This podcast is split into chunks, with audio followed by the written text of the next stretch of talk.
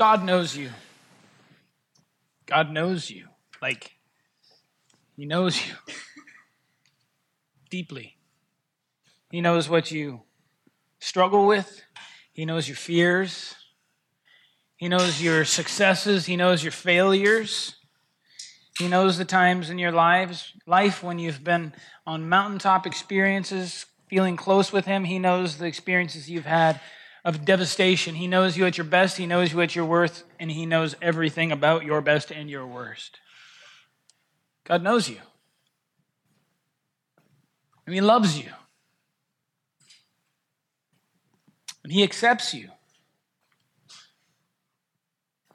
He wants you to grow and mature, but He knows that that process happens in the midst of a relationship of love where you're accepted.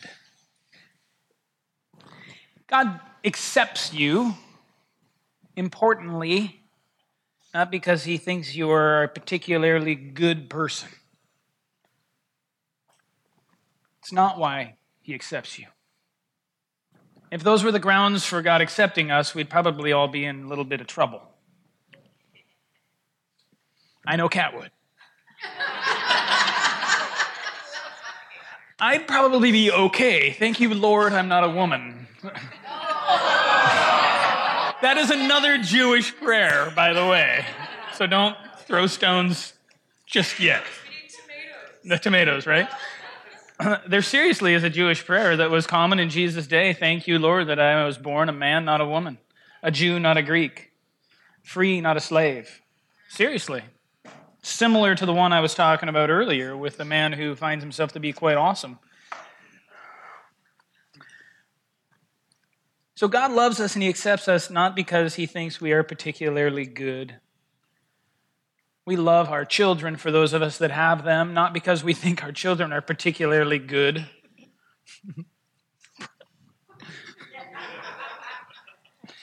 and praise God that the love I received as a child was not because I was particularly good.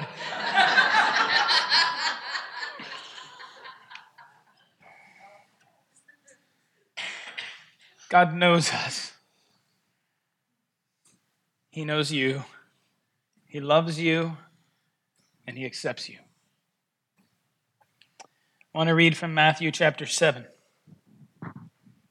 verses 1 through 5. Do not judge, or you too will be judged. In the same way you judge others, you will be judged, and with the measure you use, it will be measured to you. Why do you look at the speck of sawdust in your brother's eye and pay no attention to the plank in your own eye? How can you say to your brother, Let me take the speck out of your own eye, when all the time there is a plank in your eye? You hypocrite. First, take, take the plank out of your own eye and then you will be able to see clearly to remove the speck from your brother's eye. We're in this series. I was talking with Darren a minute ago. I don't know how long it's going to go, maybe all the way into Advent. I'm not sure yet.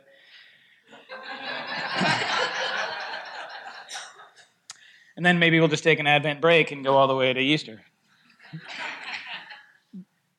we could do that, really, because it's kind of an important thing to talk about. And it is like how are we Jesus' disciples? How do we live in light of the resurrection? How do we live going back and reflecting on everything that Jesus had to say and teach us? And we could probably just do that for the rest of our lives, trying to grasp a little more of what Jesus taught, not just to have it be here, but to have it change our hearts and our souls, to have it transform us. So we could probably do that for the rest of our lives. I think we should do that in some way for the rest of our lives. One of the things that Jesus is so focused on was being gracious and not non judgmental.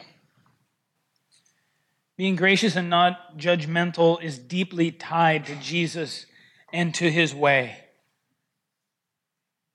People flocked to Jesus because he was gentle and kind and humble and not judgmental. We love and respond to Jesus because he is so good to us. We are drawn to him because we can trust him. We trust him because he does not reject or discard us despite our failings, our sin, or whatever word you want to use to describe that. I like today our roughness. We're kind of rough around the edges sometimes, and despite that, God accepts us. He loves us.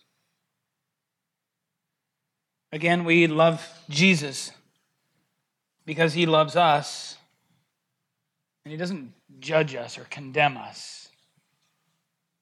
You know, there's nothing in my experience in life, and I see this in other people's lives too, like kind of putting it all out there, putting your whole life out there, and being met still with love.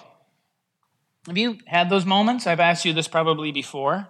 Those moments when you're just all out there, you're a whole mess. It's all just out there. And you're thinking maybe somebody's going to be like, wow, you are horrible. And somebody's like, ah, oh, it's hard. Life is hard. Let's figure this out. Let me just be with you. Let me walk with you. Let me encourage you. Those are some transforming times. Those are some moments when, like, just light bulbs go on and somebody's just like, wow, really? Yeah, let's, just work this out. It's okay.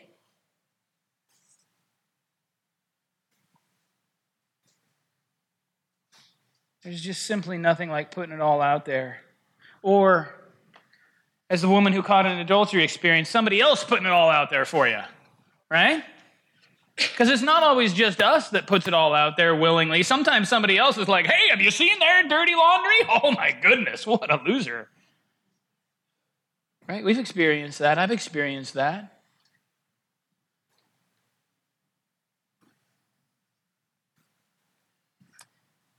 I don't know if you've experienced it, though, where somebody in that moment, like the woman caught in adultery, had somebody come to their defense. I don't know if you've experienced somebody coming to your defense when somebody's been putting all your dirty laundry out there. I see it happen on, on Facebook every once in a while. I try and avoid Facebook for the most part right now, particularly. don't ask me why. If you don't know why, and you don't know where you are, but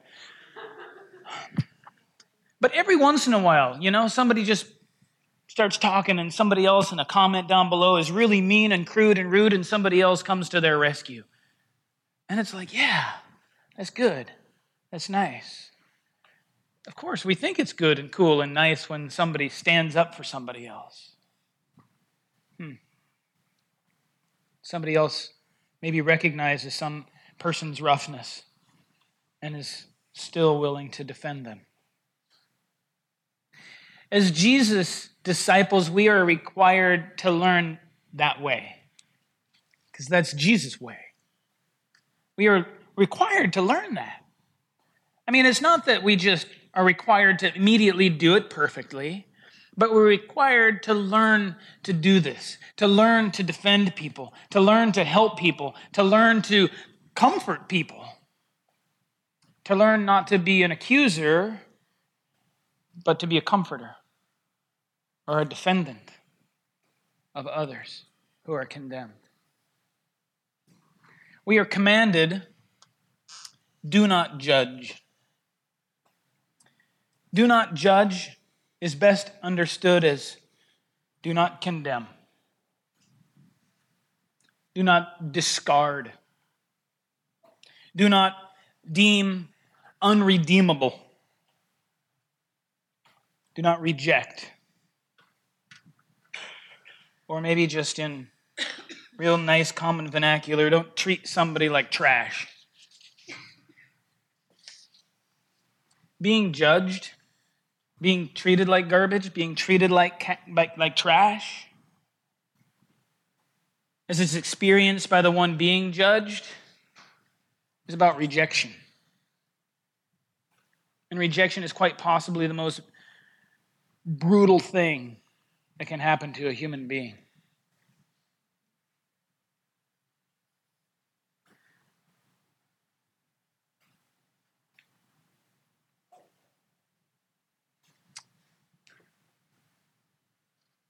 We've experienced rejection. We've experienced being judged. We've been experienced in our lives being treated like trash, but somehow, some way, for some reason, there are times when we still do it to others. We can name that it's wicked and it's horrible and it destroys our lives. But there's times when, for some reason, we still do it. We both do it by what we do and by what we say, by the words we use. Sometimes it's really direct. Well, that person's a loser. They're no good. Other times it's just in the way we say what we say, right? Which is maybe even worse. When people are trying to say something that sounds like it's nice, but you know it's really not intended to be nice. Oh, yeah, you're going to be real successful with that, right? Oh, yeah, you're, you're trying to get your life together. Sure, yeah, good luck with that. Oh, you're trying to quit using drugs.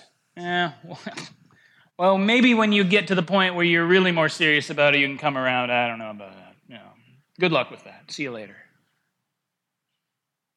We also do it by just simply ignoring the needs of others.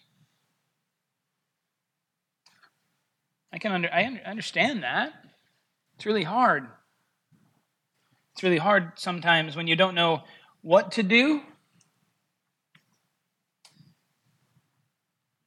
to not ignore the need. Sometimes we just are stuck in situations where we recognize there's a need that somebody has, and we're trying not to judge them. We're trying not to kick them to the curb. We're trying not to treat them like trash, but we don't know what to do, so we don't do anything, which isn't really a whole lot better. It's a little bit better, probably.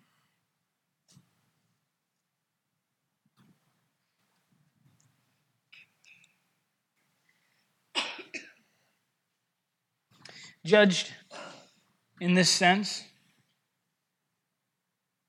is what some are doing to the woman in Jesus' day that was caught in adultery. It's kind of a peculiar story, to be quite honest with you, isn't it? Where's it at? Got it here somewhere. Just let me. Can't read this already, but let me read this peculiar story.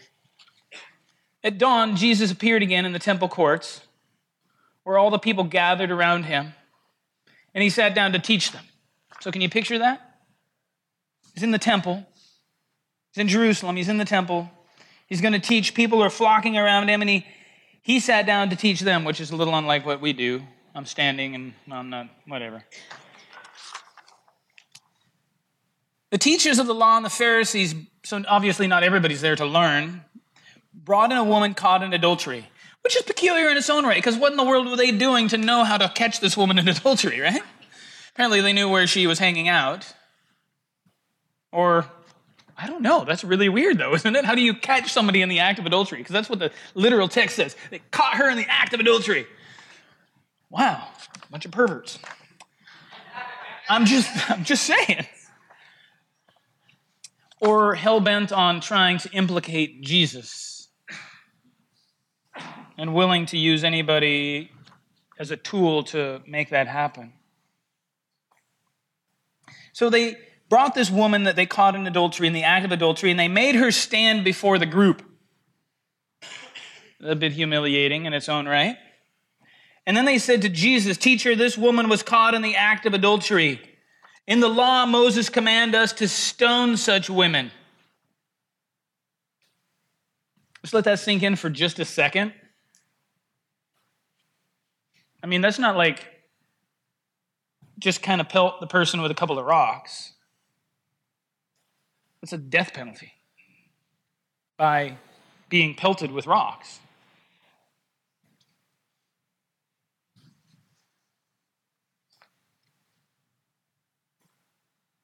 Now, what do you say?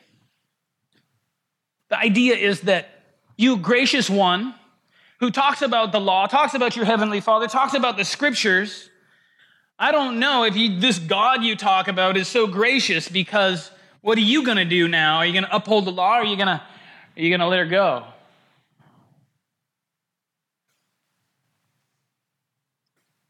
Says they were using this question as a trap in order to have a basis for accusing him. But Jesus bent down and started to write on the ground with his finger, and we don't know what he wrote.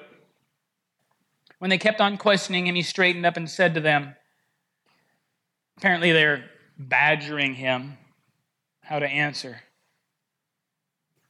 Let anyone who is without sin be the first to throw a stone at her. Again, he stooped and wrote on the ground. At this, those who heard began to go away one at a time, the older ones first, until only Jesus was left, with the woman still standing there. Jesus straightened up and asked her. It's just her and Jesus at this point. Woman, where are they? Has no one condemned you? No one, sir, she said. Then neither do I condemn you, Jesus declared. Now go and leave your life of sin.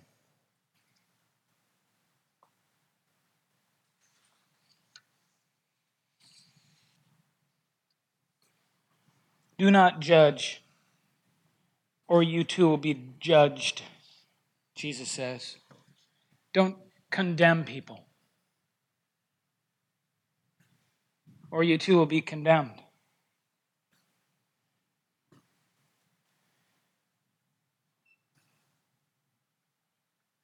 With the same measure you judge, you will be judged. Humans have a real problem of doing something, making God in their own image. They got a lot of problems doing all kinds of bad things. But one thing we do oftentimes is make God in our image. Right? Oh, God must be a lot like me. I like me. I'm, an, I'm awesome. I'll make God in my image. He must be like me, rather than allow God to inform who we are. We think we can inform who God is. And interestingly enough, right here, God says, okay, all right. If that's the way you want it. If you think I'm a rude, crude, angry, want to kill people kind of God that wants to judge everybody, find reasons to exclude, not include, okay, that's what you'll get.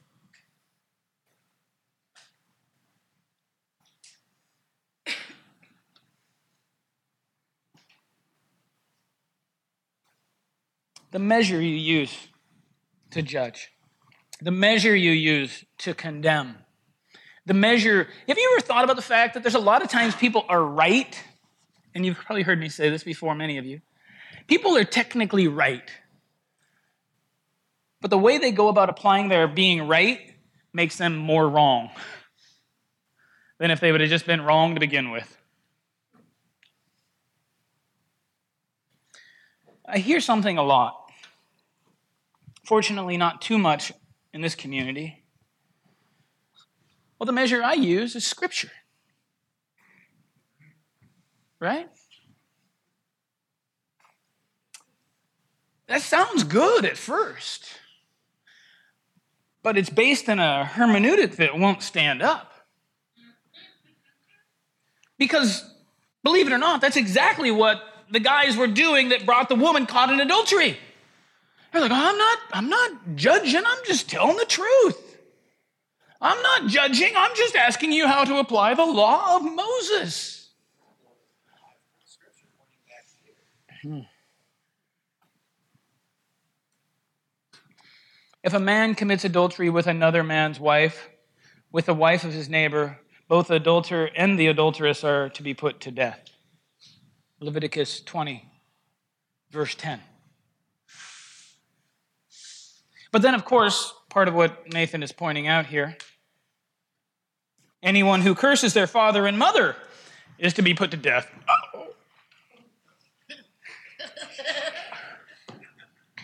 Sorry. Or these are all death penalty offenses. And this isn't an exhaustive list. Sacrificing to gods other than Yahweh worshiping Baal, false prophecy, blasphemy, Sabbath breaking, all sorts of different illicit sexual practices. Adultery with a married woman, marrying one's wife's mother. No, wait, marrying one's wife's, yes, marrying one's wife's mother. bestiality, prostitution by the daughter of a priest, murder, failing to submit to your parents. See, some of these we can laugh about, right? Because we recognize that's absurd. Like it really seems absurd. Like there's something of truth, there's a kernel of truth there. But there's something crazy, like, my goodness, I would be dead a hundred times over. A son who persists in disobeying his parents. That earth would not, there would be no inhabitants. It would go back to being formless and void. Except for the last one, I guess, that was a better had a better arm than the other, right?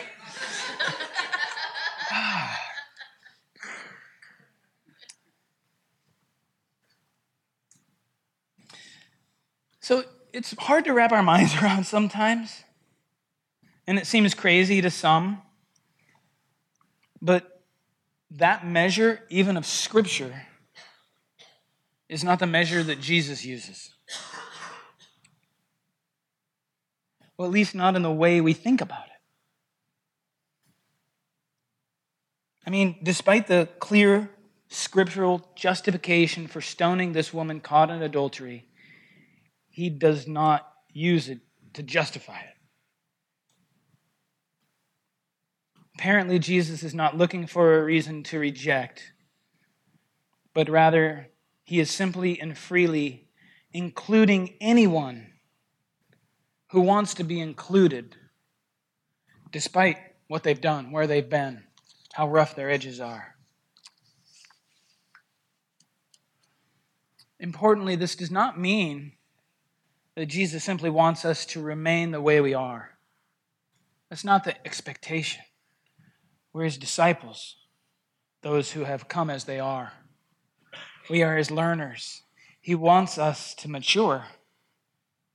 Partly, he wants us to mature in understanding where other people are and, under, and grow in an understanding of compassion, empathy, and mercy for people that are broken in our world.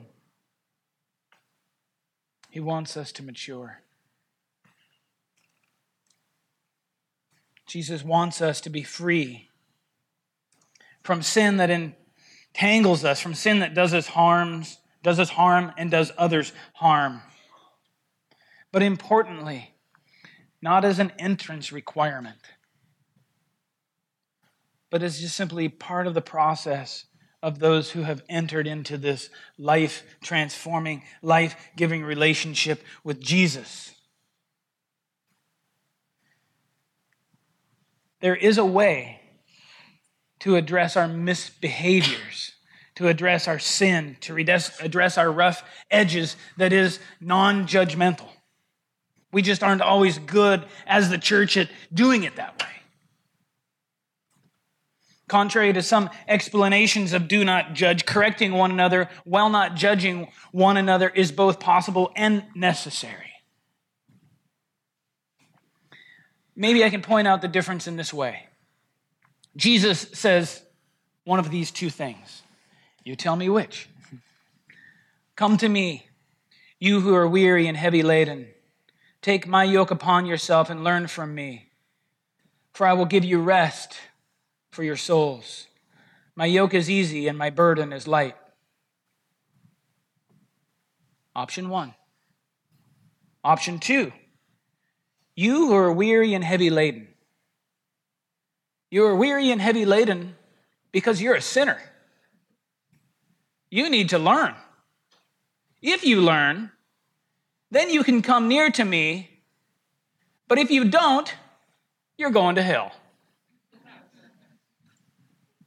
Any guesses? Maybe option A? One. Jesus understands as, as, as he actually deals with some of the criticisms of Pharisees and other teachers in his day that people need to be close to him to be transformed. People need to be close to others in relationship with them, accepted just like they are before they will ever get better. Jesus says it's the sick who need a doctor. It's kind of hard for a doctor to treat you if you don't have a relationship of some sort with your doctor.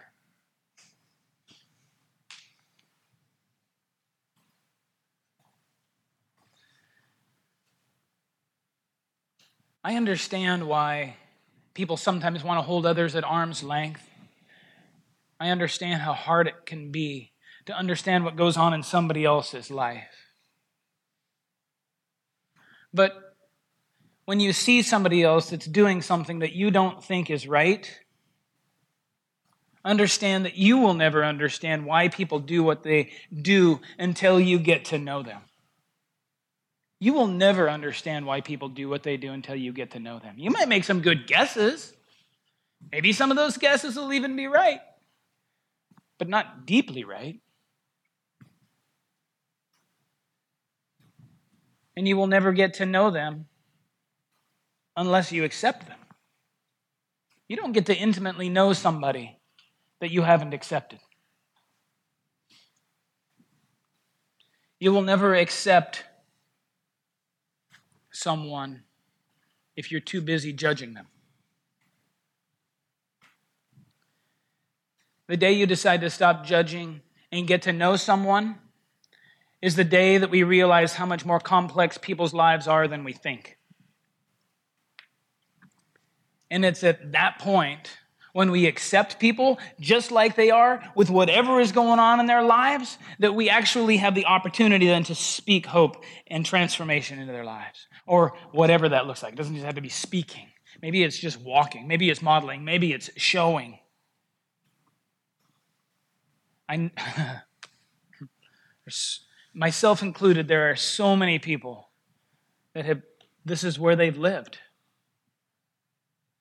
And their experiences that bring them to the point they are now of being accepted first is what has brought them into the state of transformation that they currently are in. We need to learn to do this. We need to learn to do things like bless sinners.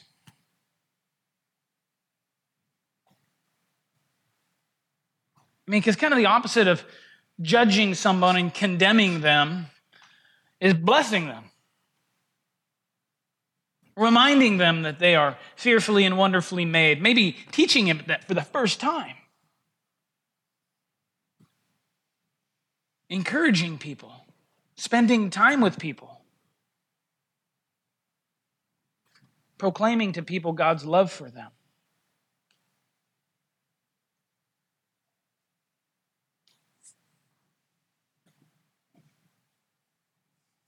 We need to learn to do intimate interaction with souls, with blessing and not cursing. The fact that we have to work on this means that we're in kind of good company.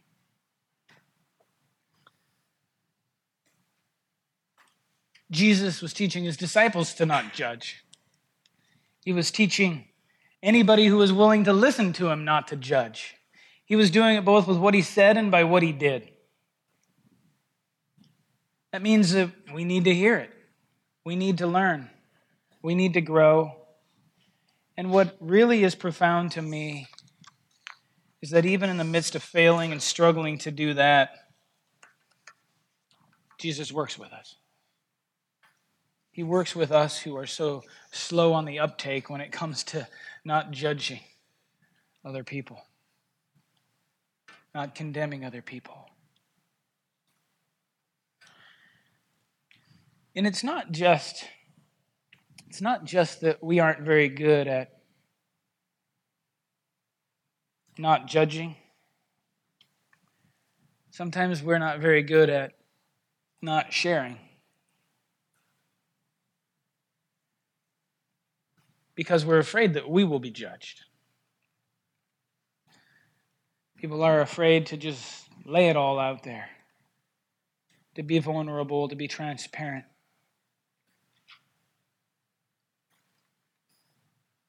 What's going on in your life or what has gone on in your life? that you're terrified for anybody to find out. I'm not asking that you I'm not asking that you say it right now.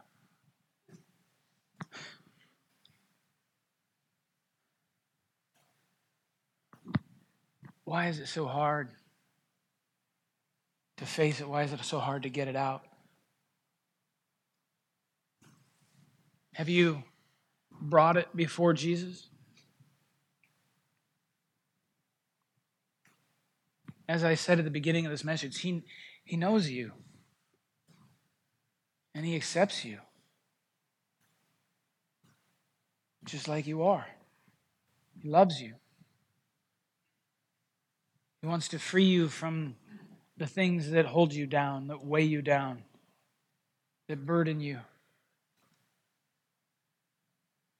I think maybe there's a relationship between why we aren't always good at not judging others and why we're not good at being transparent. It's because we have some of those things way deep down inside of our souls that we haven't been willing to bring to the surface, to let God heal, to name, to face, to confess.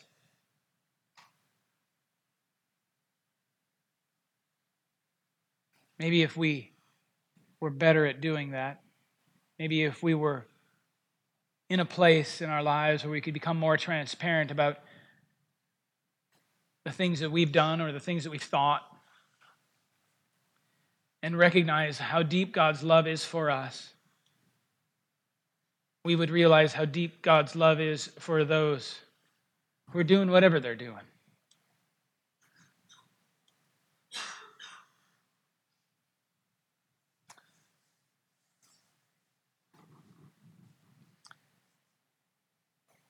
A safe community is, as the pastor of Gather Church, what I desire to foster as much as anything. A place where people can share the deepest concerns of their lives, the deepest failures in their lives, and know that they will be met with love. That they might be met with the need to, to grow, but that need to grow will never be We'll never have a contingency. The love is there regardless. The people then want you to be transformed, to grow, to become a more mature follower, disciple of Christ, not as a means to their love and acceptance, but as a fruit of it.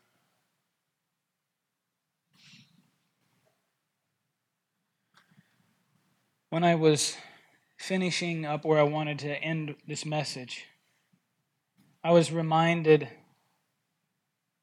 of something I mentioned already in the in, in during communion, but that I want to talk about briefly for a moment. It's a teaching of Dietrich Bonhoeffer.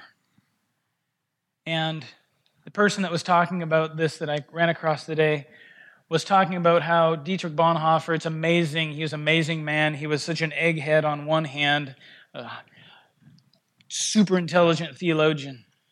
But on the other hand, he was such an intimate, got it sort of guy. And he wrote a book called Life Together. And in Life Together, he talks about how when we are in relationship with one another, we have to remember always that it is never just two people. It is never just Kat and I. It is never just Dan and I. It's never just Holly and I. It's never just you and anybody else, even if it's the only two people that seem to be in the room at any given time. Jesus is always present when we are gathered. Jesus is always there with us the one who says to us, Don't judge, the one who says to us, Come to me. When we are together, Jesus is there, and he calls us to treat one another with the love, respect, and dignity that he treats us with. it doesn't matter if it's Kat and I or myself and somebody that came into the cafe that I've never met before and who is struggling with addiction or dealing with homelessness or whatever. It does not matter.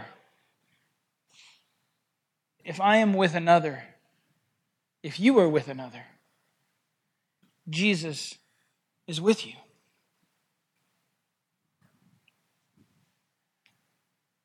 If that's true, and I entirely believe it to be true,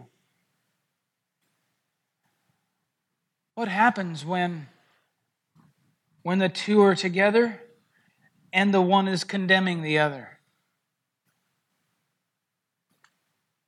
What does Jesus do in that moment? Does he maybe does he maybe look down at the ground and get on his hands and knees and start scratching some words in the sand? What does Jesus do? Does he maybe just simply encourage us? This is not my way. Love, honor, and accept one another. Yeah, encourage one another to grow in maturity. But before all other things, love each other. I don't care how you want to apply the scriptures. Without love, everything else falls apart. Let's pray. Gracious Lord, sometimes I'm just staggered by what seems in some people's minds and in my mind in the past at what seems like just reckless love, reckless acceptance. But on deeper consideration, I recognize that that's exactly what we need. We need a radical love, a deep acceptance, a crazy acceptance, a dangerous acceptance. We trust you, Holy Spirit, to be at the work, at work in the lives of ourselves and others that we're in relationship with. And you simply call us to reflect your love by welcoming people wherever they are, whatever's going on in their lives, to make them feel loved and accepted. And in that context of true acceptance and true love, we can lovingly guide people. You can lovingly guide people by the power of your Spirit in us. So we trust you, Holy Spirit, to be at work in the lives of people, to be at work in our own lives. Thank you that you forgive us when we fail. I know that it's serious business to not honor your father and mother, just as it's serious business to not commit adultery. But your business is even more serious in forgiving sinners and coming into a broken world and being a physician that heals us and restores us and gives us life. So help us, your church, help this community of people that call themselves gathered church to lovingly embrace people, to see the dignity and worth in every human being. Father, none of us like to be rejected. Praise you that you accept us.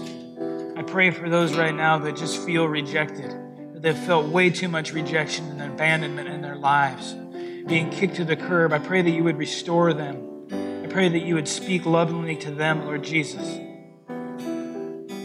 I pray that they would be able to hear your voice of guiding in their lives and that they would they would heed it, they would listen to it. First and foremost, that we love one another that we love you. Praise Jesus.